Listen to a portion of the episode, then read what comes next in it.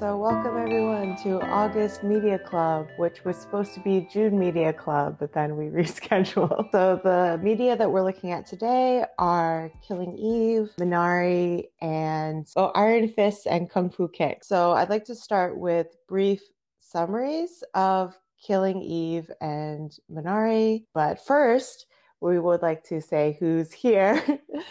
so it's me, Adrian, and we have Claire. Hi. And we have Hazel. Hello. And Sabrina. Hi, everyone. Yay. Okay, so who would like to do summaries for um, Killing Eve and Minari? Just kind of a general overview of what it's about for anyone who doesn't know what it's about. I don't mind. Sabrina, do you want to do Killing Eve? Yeah. Um, so it's basically about a woman who works for MI5 and then she like develops a sort of obsession with a serial killer and then it's kind of like how their relationships entwine and kind of influence each other's lives and kind of the turmoil that they cause each other. Mm. Well, that's my take on it anyway. no, no, no, yeah, I think that's really good summary. Um, and for Minari, uh, Claire, do you want to talk about Minari? Oh, well, I guess, and it's very close to it. Uh, to be honest, I kind of watched it like three months ago, so it's not fresh in my mind. But essentially, mm. it is about a fam, an immigrant family who moves to Arkansas and tries to make life work, but is faced with many different hurdles. But it's not actually a typical immigrant's journey. It's like a lens into their life and the hardships that they go through and being in Arkansas and all of that. I'm probably not doing it justice, but essentially that's that's what it's about. Yeah, yeah, yeah. I think um, one thing that's very interesting about both Killing Eve and Minari is that they show things in more of a realistic type of lens, at least in my opinion, rather than a Hollywood type of lens. So you don't necessarily get like the type of like neat ending or you know neat conclusions that you kind of you know want. It's a lot more messy and a lot more realistic. Um, so what about our general thoughts about killing eve and minari? I know sabrina you're quite a fan of killing eve. Do you want to talk a little bit about killing you Minari? I think it's crazy because I've watched all of the things this week. Um, so like everything's like really fresh. Like Minari, I finished that probably like 10 minutes ago, so that's like super fresh. But with um Killing Eve, because obviously that was the longest piece that we kind of got to watch. I'd say season one, I really kind of enjoyed it. Um, I really liked Eve's character. I feel like she was like really badass and like really kind of went for what she wanted. Um, I think I was annoyed at how she was treated. Like this woman knows what she's talking about, but yet no one wants to believe her or trust in her way of thinking. And then I felt like, yeah, that just never improved throughout like the rest of the season. She was always kind of like dismissed in terms of like her way of thinking. And it's not until she came up with like proper evidence that they were like, oh yeah, let's kind of like go with what she's thinking. I really dislike the relationships between women in that show. Yeah, I think especially her boss, the one that kind of ran everything. I just thought you like, for lack of a better word, like you're a dick. Like I just really hated how she kind of treated Eve. And you would think that women kind of working together, you would try and uplift like each other.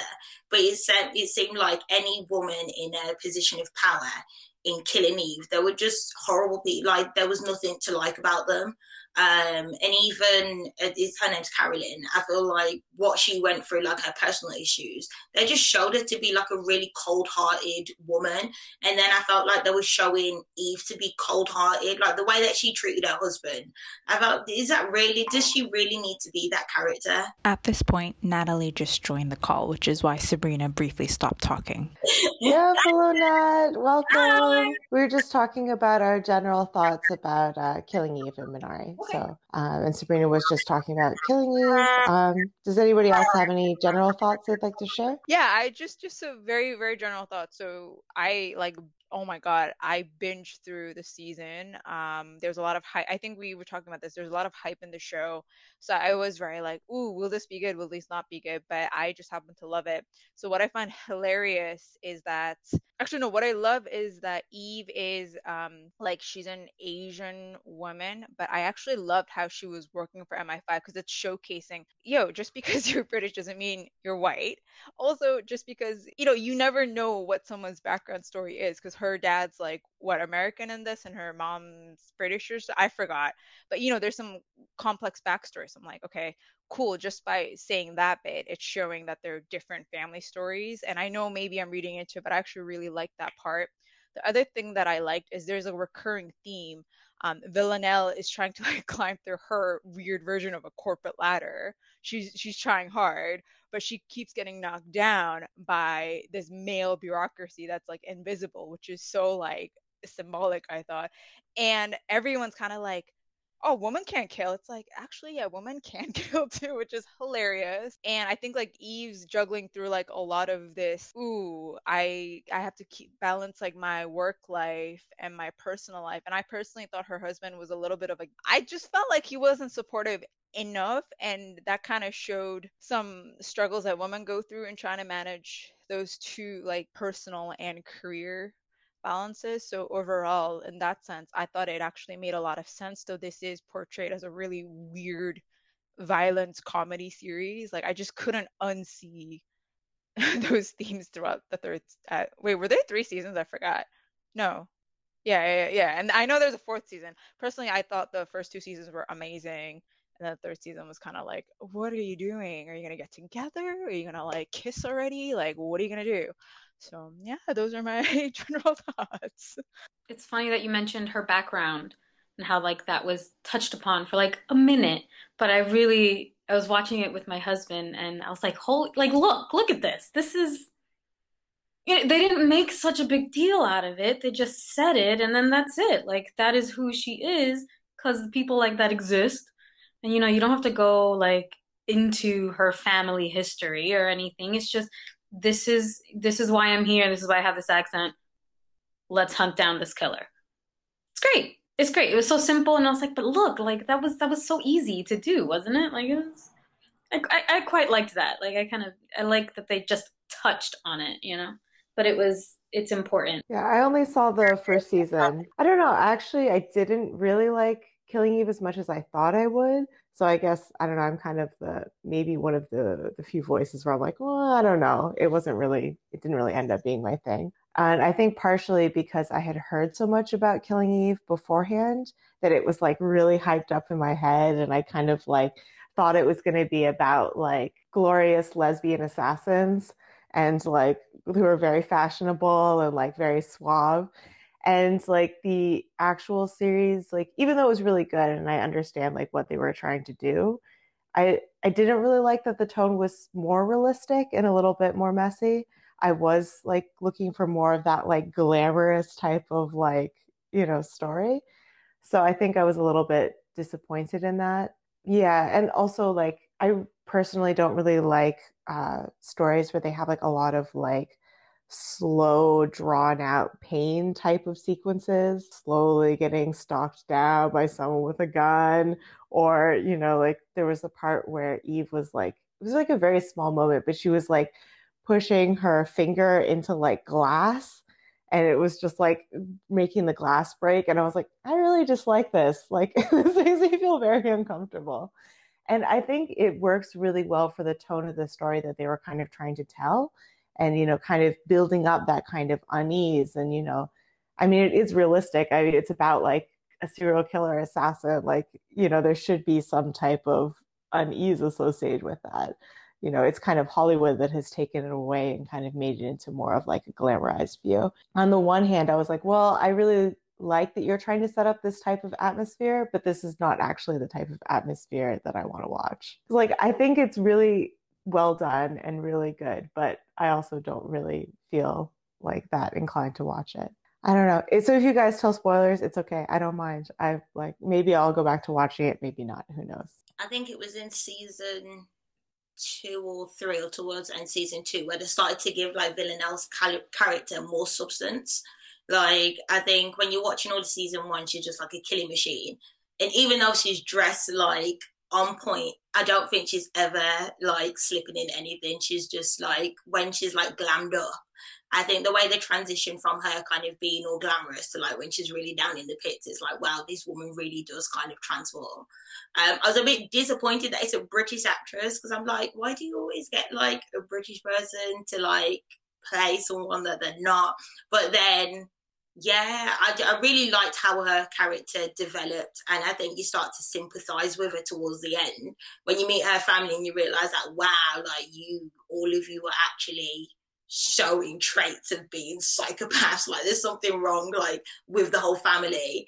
Um, and then the two people that are kind of like her handlers, like this, she was never going to be sane or just normal. She was always destined to be like a killing machine. So I think the way they paired up her character with Eve's character, and like she really did kind of start to unleash a bit of like I would say the psychopath that's in Eve. So I'm I'm excited to see what season four is to say and how it kind of brings it back. Because I feel like season three kind of like started to fall off a bit. So it'll be interesting to see how they wrap it up. And for BBC Three, I think they did like a really good job with this. It wasn't just filmed in London; like they actually had a bit of a budget to like film in other places. I was impressed with it. I mean, I think if anything, like just the fact that it was a. Uh, I mean, it was produced and written by woman. It's starting woman, starring woman.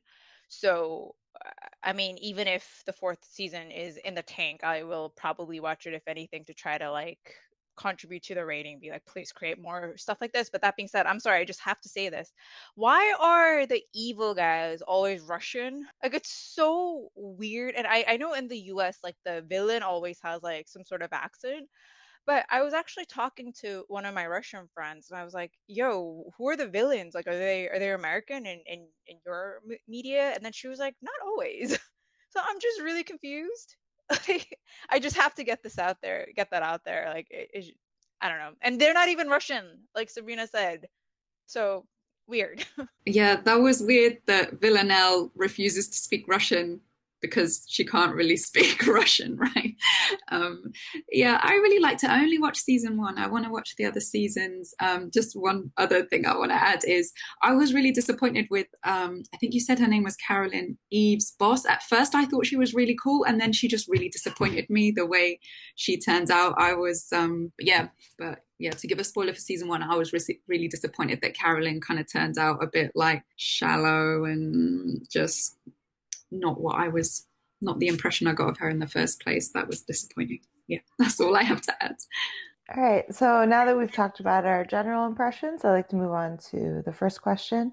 So, um, how did you feel about the depictions of racial and sexual diversity in each work? Do you think that they reinforce stereotypes? So, we talked a little bit about Killing Eve and how we thought about the female relationships between the characters. So maybe let's start with Killing Eve and then we can talk about Minari afterwards. I guess we we already talked a little bit about it. So if you have any other comments you want to add, um, if you want to talk maybe about sexual diversity too. So how did you feel about the depictions of racial and sexual diversity in Killing Eve? So do you think that they reinforce stereotypes?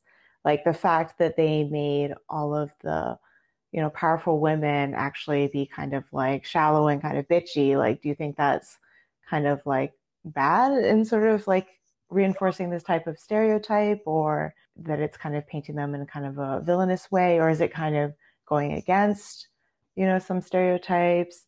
Or, you know, with the relationship between Eve and Villanelle, like, do you think this is like a kind of healthy, not really a healthy portrayal of a relationship, but you know, do you think that that's harmful, or do you think that that is still helpful because it kind of has some representation? I mean, I don't think there's really any like perfect answer. It's just kind of you know your opinions on it. I think it, re- it reinforced the stereotype that women in power can't lead because um, I don't want to like do any spoilers, but it's like there was criticism when they were doing their job. Um, yeah, it's hard to kind of like describe without giving spoilers. But yeah, when you looked at like the ranking, especially with like MI MI six, which Eve went on to, there was moments when Carolyn was kind of being criticized for what she was doing by her boss, who was a female, and she was kind of basically criticizing her so she doesn't get the stick. And it's like, shouldn't you be working in an environment where you're kind of supporting, especially when it's men that kind of sit at the top and control everything? And I just feel like in the workplace, there wasn't the support that females should kind of give each other. I feel like the only kind of support was when um, Eve was working with the two black women. And I, I, it kind of annoyed me that when one came out, the other one came in. So it was like they were replacing the black women. They, they were never on the same team at the same time. And the one that stepped in was pregnant. And I thought, oh, that means you're not going to be in it much longer either because you've got a timeline for how you were heavily pregnant. So it was a matter of time before she got taken out the show. But they're the only time where I felt like she got support in her role. But even then, when like the second black woman came in, I felt like she was to some degree as well. She kind of criticized Eve, and I was like, where is this womanhood? Like you're in the workplace. This is like a male dominated environment, but we're fortunate enough for it to be dominated by women. But there's no, I didn't feel like there was the sisterhood that you would want between women in the workplace, especially when they've got such important roles. That was my only kind of criticism in terms of like the gender balance. Um, I did hate that the men when they did appear, they had kind of more control than the women. It's like you're only in it for like short periods of time, but you still have so much authority and so much power. I mean, I think personally, the fact that there can't be a sisterhood is very telling because even if there was a sisterhood, they probably wouldn't be successful because ultimately, even Villanelle's organization is controlled by this nameless society that's controlled by men. Well, it's implied that it's controlled by men. And I think it's also very telling that a female psychopath and a oh my god, is it MI5 or MI6 agent? They're like getting along, you know, because they're weirdly in these parallel situations. I mean, I I know just logistically it's very different, but like you know both are struggling to find their feet and adjust to their careers because it's controlled and dominated by men. So I think it's very telling that we're seeing this parallel story. Like it's just really weird and a little bit sobering. Like, damn, okay, you can go into any career, but can you escape the wrath of the man? Apparently not. Mm, I remember you saying to me, Claire, that you were noticing that the men were messing up and dying, right? in the in the series. Um, yeah, so that was kind of funny. I didn't really realize it until you told me. It was like, yeah, the men keep screwing up and getting themselves killed. But yeah, also connected to what you were saying, yeah, even um, Villanelle seemed to, in a weird way, like respect each other. Like Villanelle doesn't want to kill her, Eve doesn't really want to kill her. Like, so yeah, it was kind of interesting. I think as well, I think I like the fact that even though Villanelle was like a psychopath, they tried to make her so girly. And it's like, I feel like she tried to make herself so girly, but she just wasn't. like, some of the things she'll be dressed in such a pretty dress, and then the way she kills someone, it's like, did you did you really have to? You the pink tutu. That was that one was hilarious. And there was one outfit, uh, you won't have seen it yet, but it's that green thing that she's wearing with the the golf course, and she's got the. I just don't know what. Every time I just look at her in the outfit, I'm just like, what is going on with with the outfit? Yeah, it just I did like the the way that they made it really girly. She had really expensive taste even like the apartments that you commented on before that she stayed in, they were like really like bougie. But it just did not fit this this person. She did not have any grace in the world. But yeah, I did like that contrast that she wasn't like butch and she had to kind of be really manly to be like this top assassin. I also I, I, I also got a feeling like her her outfits and her you know wherever she was staying, it's like okay, sure, this is a TV show, show it, show it. Like for sure. But it's not like where, like in Sex in the City, everyone has always wondered how the hell they afforded, you know, she as a writer afforded her place and all these shoes and whatever. It kind of is telling you, yeah, murder for hire. I mean, it's a good job, let's say.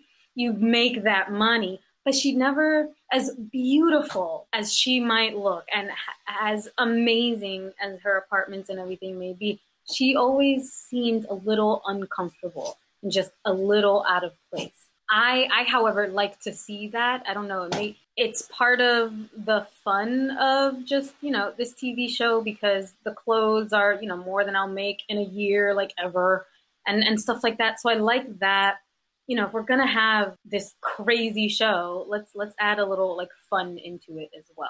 Like my mother-in-law, she she stopped watching after two. She's like, it was just getting a little crazy like yeah i get it. Like i understand. And i would i binged it the first time with my sister at home during lockdown and every time my dad would walk in and we'd be watching it he's like ugh killing eve again. I was like dad like sit down. Put your feet up. Watch this nonsense with us. It's it's it's amazing. It's amazing.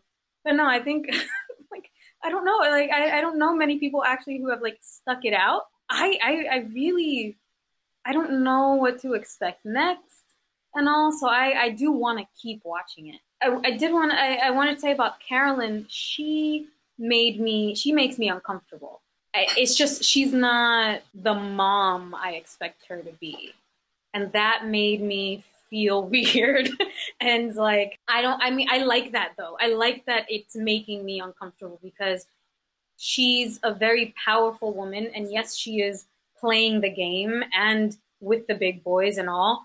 And I don't know, it's like I, I expect her as a parent to be able to do both things, be a bit softer with your children and the shit that they have to deal with and you know all of the stuff you're going through together I expected her to be more maternal but also be quite ruthless in her job. Like I wanted both of that, and we do not get that, and it makes me cringe a lot while I'm watching.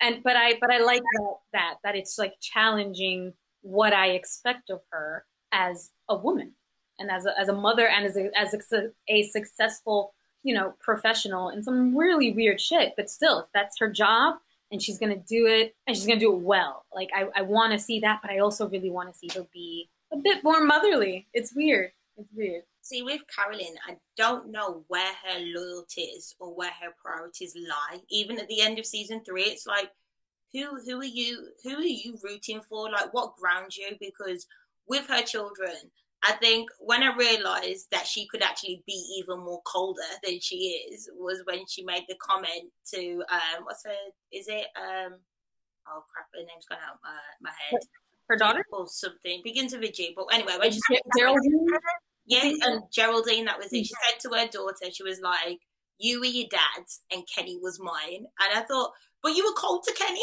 so like, whoa, whoa, like that. When she made that comment, just blew my mind, and I thought you were not gonna get what you want from your mom ever, because I don't even think she realized what her output is. And then you think, does her loyalties lie with work?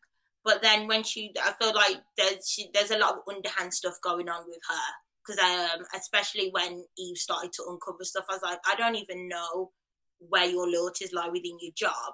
And then you think, oh, maybe it's because she's like got her boy toy like Constantine. But it's like, ooh, season three proved that yeah, even Constantine's not a fan favorite with her. So it's like, who are you apart from a cold woman that kind of I can't even say sticks by the book because I don't even know if she's sticking by the book. I just she's a, she's a character that I'm still trying to figure out in terms of you know she's about business, but what is her business? That's what I'm left with when I think about her. Yeah, I'm really I don't know. I'm really glad I got to hear all your thoughts on it because actually now it makes me want to finish the show. So maybe I will finish it. But yeah, I think I think that disconnect that you were talking about is kind of what turned me off of the show because I kind of watched it for the glam. You know, like I saw all those beautiful clothes and I was and I expected that grace from Villanelle, which she doesn't have. So I think that really was the disconnect that kind of like made me sort of like not as excited about it. But at the same time, I think that all of you are right in that it's very interesting in that it kind of exposes like that kind of expectation for women, you know, and with Carolyn as well. You know, like there are things that we want her to be, but it's not actually that realistic per se, you know, like, you know, to expect so many things from one person and to expect like one person to change so much, like in her relationships. Like, I mean, it's possible. I mean, as humans, we do change and treat people differently. But at the same time, it's like, well, to have that expectation on her maybe it's unfair, maybe it's too much. I think it is really interesting to kind of think about that and to think about how the show has kind of like, I don't know, like removed the wool from our eyes in, in some sense about like the expectations for women and, you know, how maybe by trying, like Carolyn pushing herself to get to that position, like, you know, like maybe she has changed and there are just things that,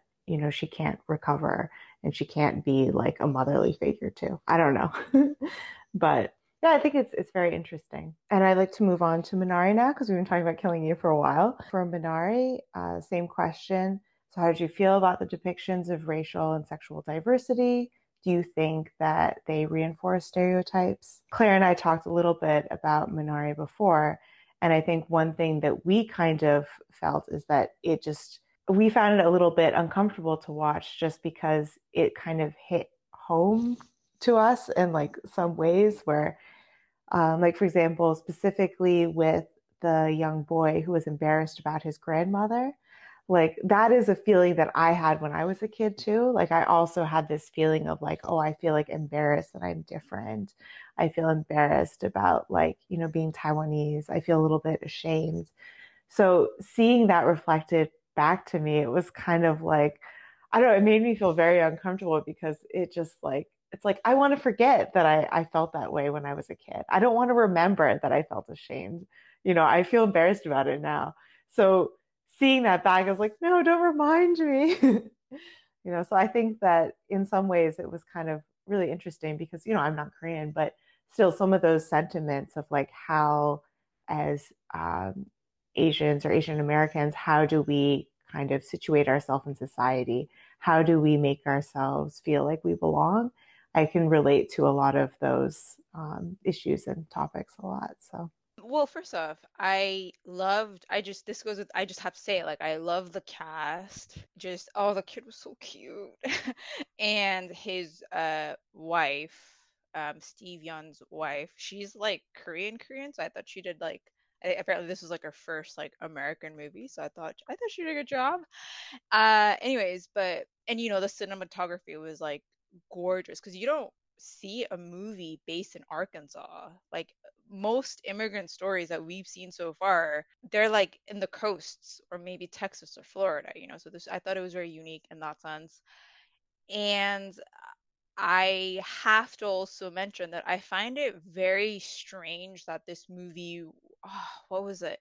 Honestly, these like awards don't even matter to me anymore because it's it's not global. Um, the Academy or Oscars, whatnot, it wasn't like entered into one of them because it wasn't considered an American film. However, if this film featured a white immigrant family, it would have been considered an American film no doubt. Like it was definitely a race issue.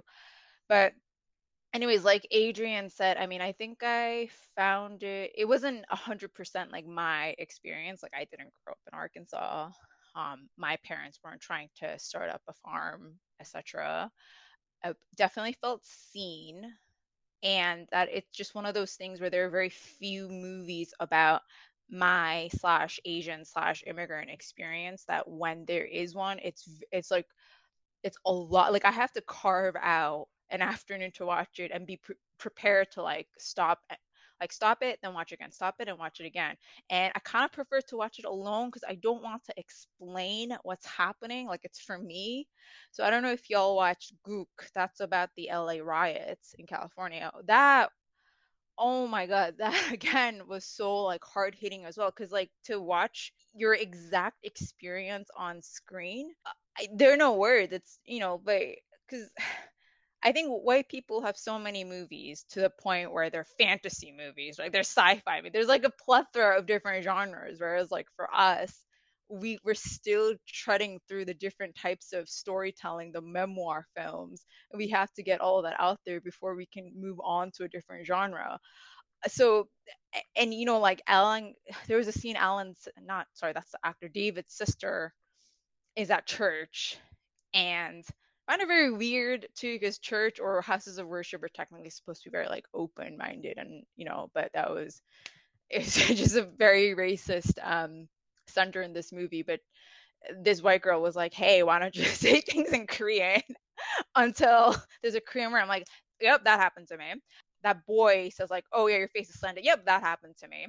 And it's like only now that people are being told like that's not okay, speak up about it. But you know, you you can't like. But back then, you you couldn't say anything, and to just see that represented, and to just see them kind of just being like, okay, and to the boy being friends with that kid who insulted him, it's like, but you have no choice because you're in the middle of nowhere. Who else are you gonna play with?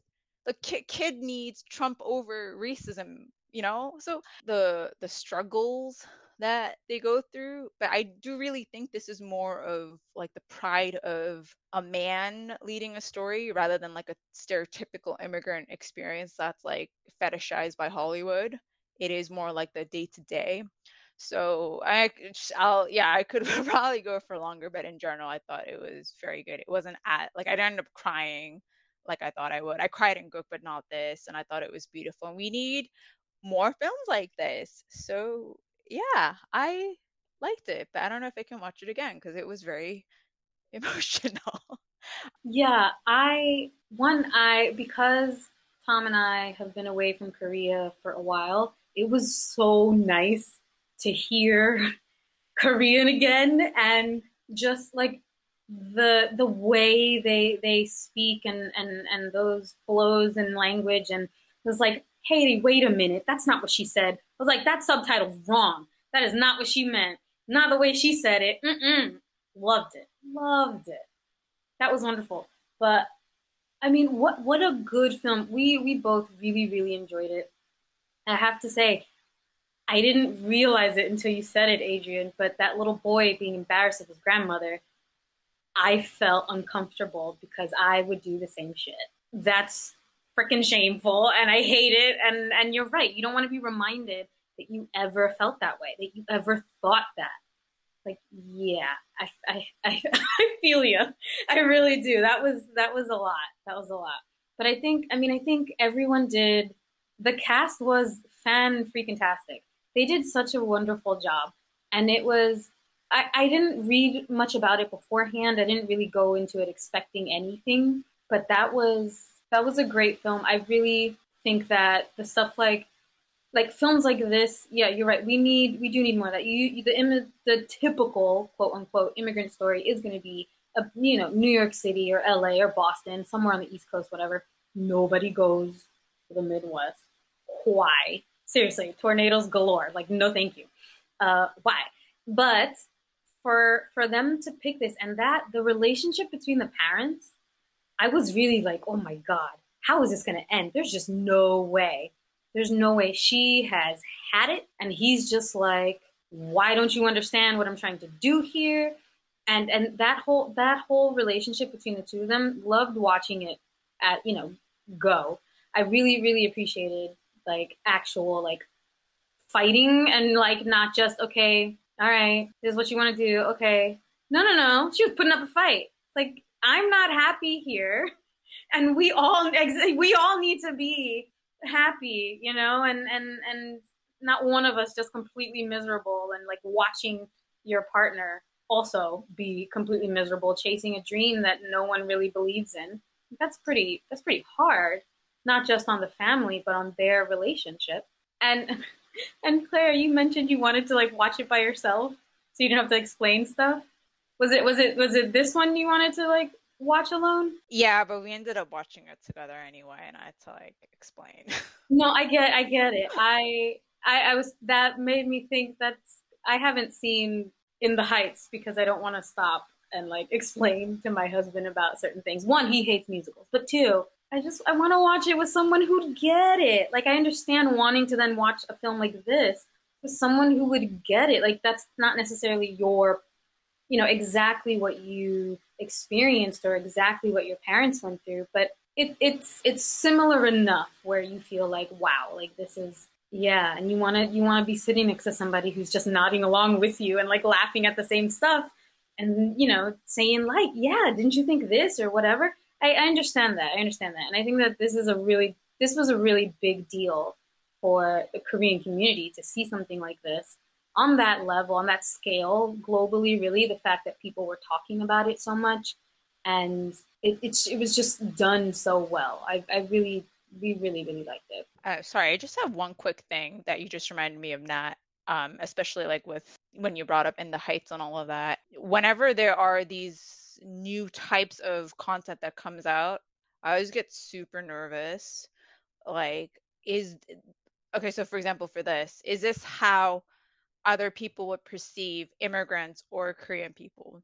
in the heights? Will is this how other people will perceive the latinx community? I know that there will be inevitable comments that will be like oh i didn't know i don't know like korean people were like this because i watched this film.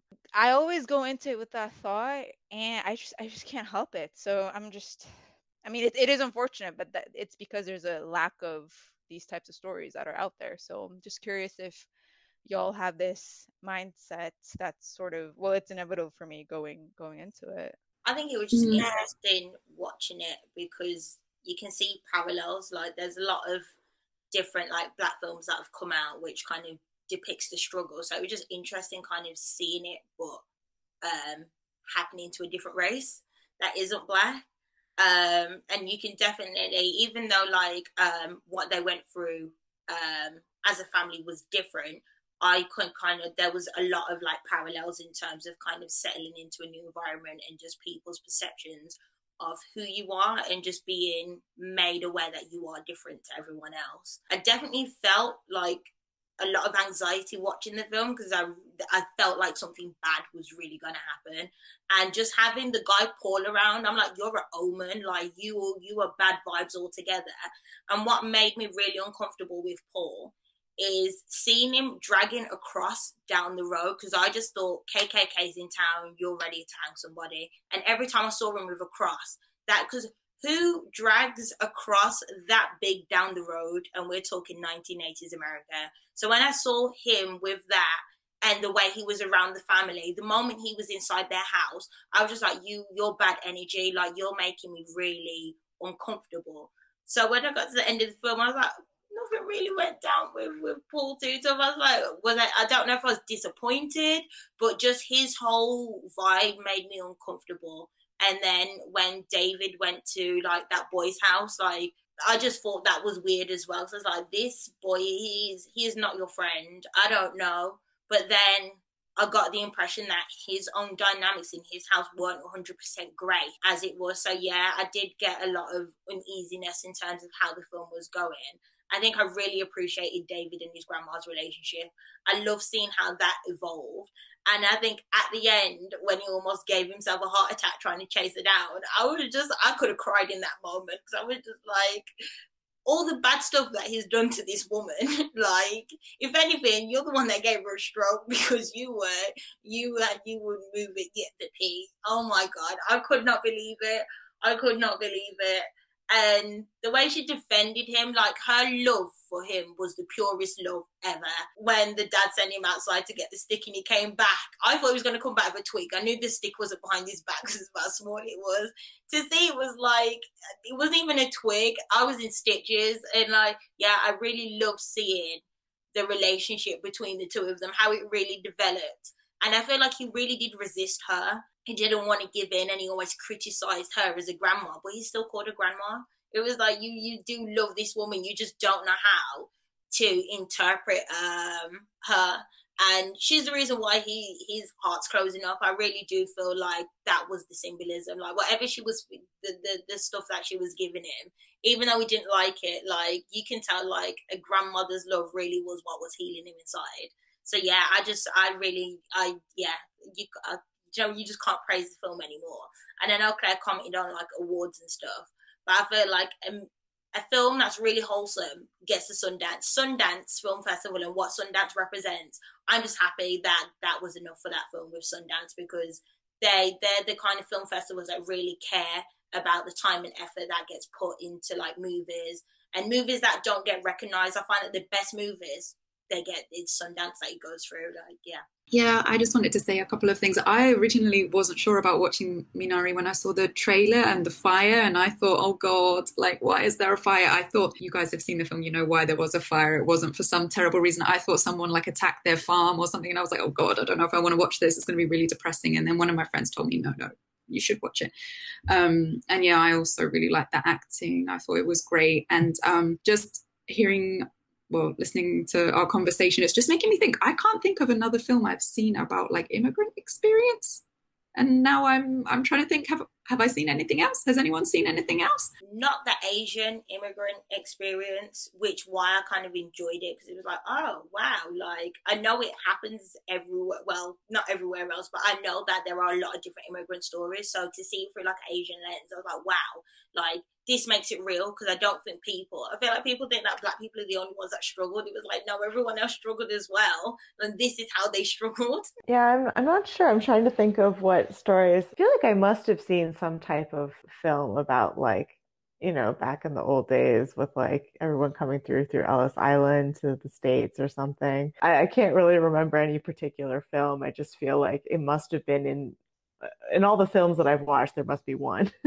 Yeah, uh, so I'd like to move on to the the last film that we uh, were talking about, which is Iron Fist and Kung Fu Kick. One thing that I really loved about this documentary is that I really loved seeing how different cultures kind of came together and interacted, like the way that they took Hong Kong films and cinema and then exported that to North America and it became popular in the US. And then Black people also kind of took these films and made it part of their own community as well.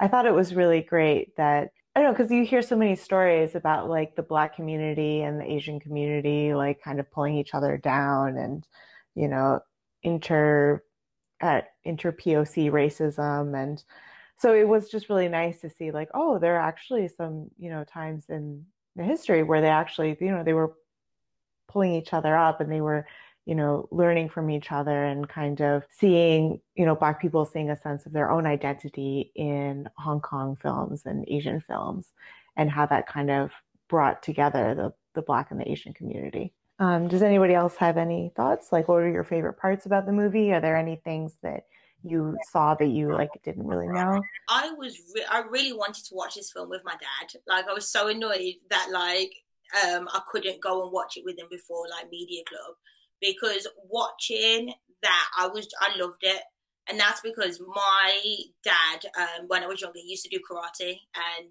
I don't he, I don't know the technical words for wherever he got in got up to with it, but he used to um, practice it and used to teach it. So like growing up, kung fu films was like what we lived off. Like I've watched so many, and like watching kind of like the the background behind Bruce Lee. Like I know my dad idolized him, so like kind of seeing um how he kind of took ownership over his films and like how they didn't believe in him. I really like seeing the journey that kung fu films really went through because I didn't know. I've just been a child watching it. I've never really seen the background behind it. And I really appreciated how they kind of showed the relationship between like black people and Asian people. Because like you said, I you only used to seeing the hate between them. So seeing the kind of the common ground and how they influenced not yeah, how they influenced each other, it was just really wholesome to see. And yeah, I just liked seeing the journey of something that I've kind of just seen from the outside but never kind of like appreciated all the work that kind of went into it. Um, yeah, I thought it was really interesting as well, where they showed how kung fu films were resonating with African American community because I had no idea about it, and then how it's related with um, breakdancing as well. I had no idea, and then when they were looking at all the, I just thought well, I've never watched that many kung fu films, and I never really thought like you see them doing all the moves, but I didn't realize how much care and detail was going into it. Like they were saying in one scene they were like I don't remember like a hundred different moves and they were putting their hands in all these different positions and it was it was crazy. And uh, I think I normally when I watch kung fu films in the past or whenever I have I've never really paid that much attention and in the future I will definitely give more attention and like appreciate more all of that um, all of that stuff. And uh, what was the other thing? I didn't realize that Bruce Lee died so young when he was only 32. And I was looking it up and I found out his son died really young as well and got shot on set, which was horrible to read about. I had no idea about that either. I, didn't even realize that. So I guess I learned a lot from watching that. I thought it was really interesting as well. Makes me want to watch some kung fu films. Like the moves and kind of like the detail with it. This is why I really wanted to watch it with my dad because I know that he would have been like a kid in a candy shop watching it. Um, I did like mixed martial arts, um, self defense lessons like before COVID. And I was telling my, I was like describing it to my dad on the phone, and he got so excited. And then I was getting told off because he was like, "Oh, you shouldn't be learning that. You're just a beginner." And then when I like um, came home and I seen him and I was going through the moves, like my dad was like, "Oh, you really should like." He was really trying to get me to like take it seriously. Um, and I remember he had nunchucks. I remember like I almost like strangled myself with nunchucks when I was younger because I found them and I thought, oh, I've watched all these kung fu films. Let me try something. Swung it, went around my neck, like, oh my god, I almost died. I had to put them back in my dad's wardrobe. And I thought I couldn't tell him that I've been messing with the nunchucks. I'm not supposed to be like touching them. And I had the biggest bruise like round my neck from where like the chain would literally like I was like, yeah, this is just for movies. Like, I'm not. I've seen my dad do it so many times. I thought, yeah, I can, I can do this. I really can't. Like, kung fu films, I absolutely love them, and it's definitely something that um, I would love to explore. We had so many books in our house, so like watching it on screen, and I was surprised about Hong Kong. I didn't know that they all the stunts were real. I was like, wow, like I was waiting for them to say who died. Like I was really waiting to, to find out who died on set because and that just made me appreciate it that much more because I thought in Hollywood everything's got the stunt doubles and everything. Yeah, the guy that fell off the bridge. Oh my gosh! When he said that, they were like, "Can we film it again?" He was like, "Are you sure the first one wasn't good?" I was like, "Yeah," because like this is this isn't fake to them. It's not fake. Like everything they want to, you want to see on screen is real. And when they were showing someone like the clips from the old movies back in the day, I thought there's a reason why it still looks impeccable on screen is because it wasn't fake to begin with. Yeah, oh, I'm not even going to get started on the little girl with the hair because I just thought, please tell me that you didn't really drag her down the road like like that. Like, how, wow, the film industry has changed a, a lot. Like the safeguarding and the risk assessment. they they said something like, "Oh, it's a good job we did it in Hong yeah. Kong and in, not in America because the parents wouldn't have allowed it in America." They were like driving down the street holding a little girl's hair. She was like in her little ballet outfit, and they were just holding her by the hair and driving down the street. Like, yeah, I hope it wasn't that real either. Wow. Okay, well, I haven't finished it, so I guess I have that to look forward to when I continue watching it. But I was just going to say, in general, I thought it was it was just very refreshing to watch this type of documentary where it's like POC how um you know like POC POC like collaboration like influences of both cultures. And I read somewhere how there's like a Bruce Lee Foundation that his family started and I was reading a few years ago that several modern day kung fu, karate, taekwondo, like whatever, they want to bring back Bruce Lee via hologram.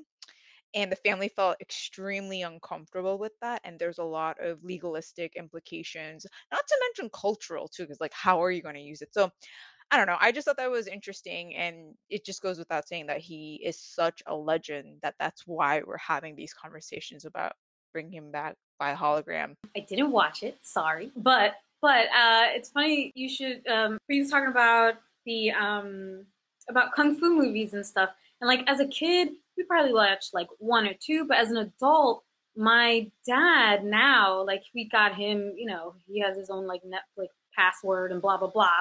That's like all that's there now. Our kung fu movies because we watched Ip Man once, and that's based that was Bruce Lee's teacher. And they've made like I think three or four of these films.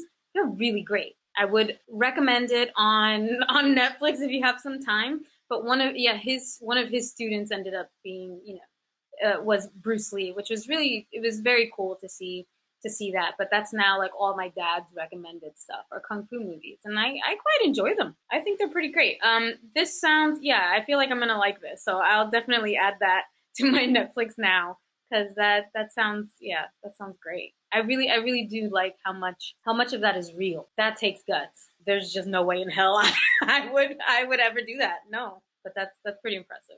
It's just a quick point to add to what Claire mentioned about the hologram.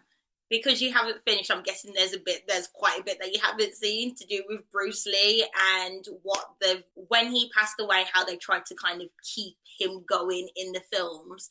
And there's one film, I think it was the last film that he like started filming but didn't, and it's when he's got like this yellow jumpsuit on.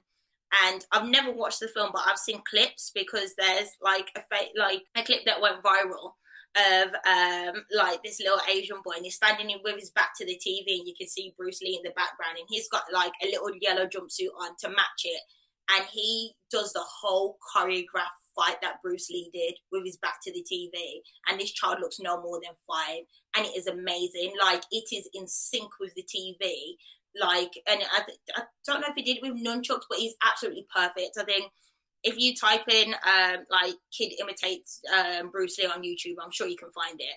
I didn't know until watching the documentary that he never completed the whole film, and it goes into what they did to kind of get the film published. I just, yeah, I'm glad that the family are kind of up against the wall and just not into this whole hologram thing because what they did with that movie and with movies that came after that in relation to like Bruce Lee that's when you see the greed of Hollywood. And I just thought, no, you went too far with this. So yeah, you've got a lot to to look forward to.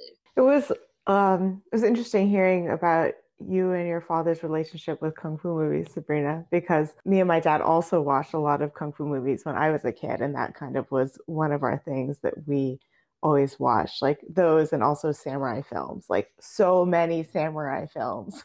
yeah, so it was also fun uh, for me to share it with my dad as well and he was really excited to see like all the background behind everything. And also with Bruce Lee, I actually heard a clip of like an interview with Jackie Chan recently and he was talking about how like he acted in a Bruce Lee movie when he was a lot younger. And there was one time that Bruce Lee was doing um, doing a stunt and he hit Jackie Chan in the head. And it was supposed to be faked, but he like accidentally hit him for real and and Jackie Chan was like, "Oh yeah, I fell over, my head was ringing, like, you know, it was like it hurt so much." And but then like they kept rolling because they didn't want to stop the take. And then afterwards, Bruce Lee like ran over to him and he was like, "Oh my God, are you okay? I'm so sorry." And he was like, you know, holding Jackie Chan. And Jackie Chan was like, "Oh, you know, like I was a young guy, so you know, I was already okay. You know, like it, I was already fine." But then you know, feeling Bruce Lee hold me, I didn't want it to end. So, you know, then suddenly I was like, oh yeah, like, oh, it hurts so much. So I don't I thought it was really cute, just like hearing this kind of interaction between like him and Bruce Lee and how like Jackie Chan also, you know, like idolized and looked up to him so much. So I thought that was really cute. I mean, and I'll see if I can find the interview clip and send it to you all. It was like, it was so adorable. that is our media club for today. Thank you all. Thank you, you ladies. were great yeah, hosting. Nice to see you guys. Bye. Bye.